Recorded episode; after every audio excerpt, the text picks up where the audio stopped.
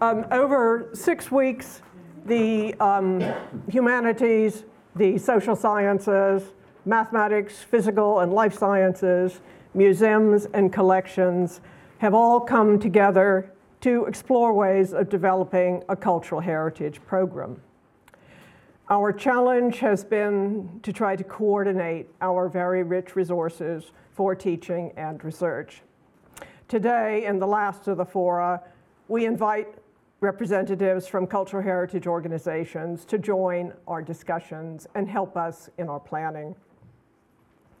The selection of speakers, rather like that of the images of places on the website's homepage, simply reflects what has been possible in a short period of time, not what is envisaged for the future.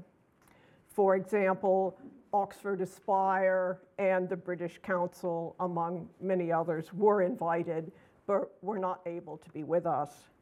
The EU and UNESCO were not able to be with us, but they were so keen that they um, offered to send videos.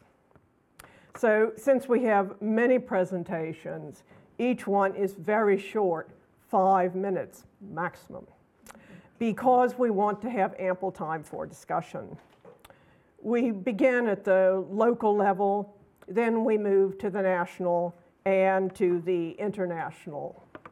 My MEP, I'm not quite sure whether I'm allowed to have one, not holding British citizenship. James Elles has been a source of support for more than um, 20 years. We did EU projects together quite a long time ago.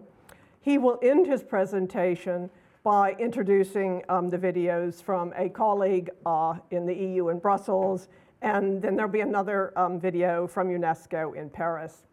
The university's director of international strategy, Lauren Griffith, seemed um, ideally placed to um, chair this session.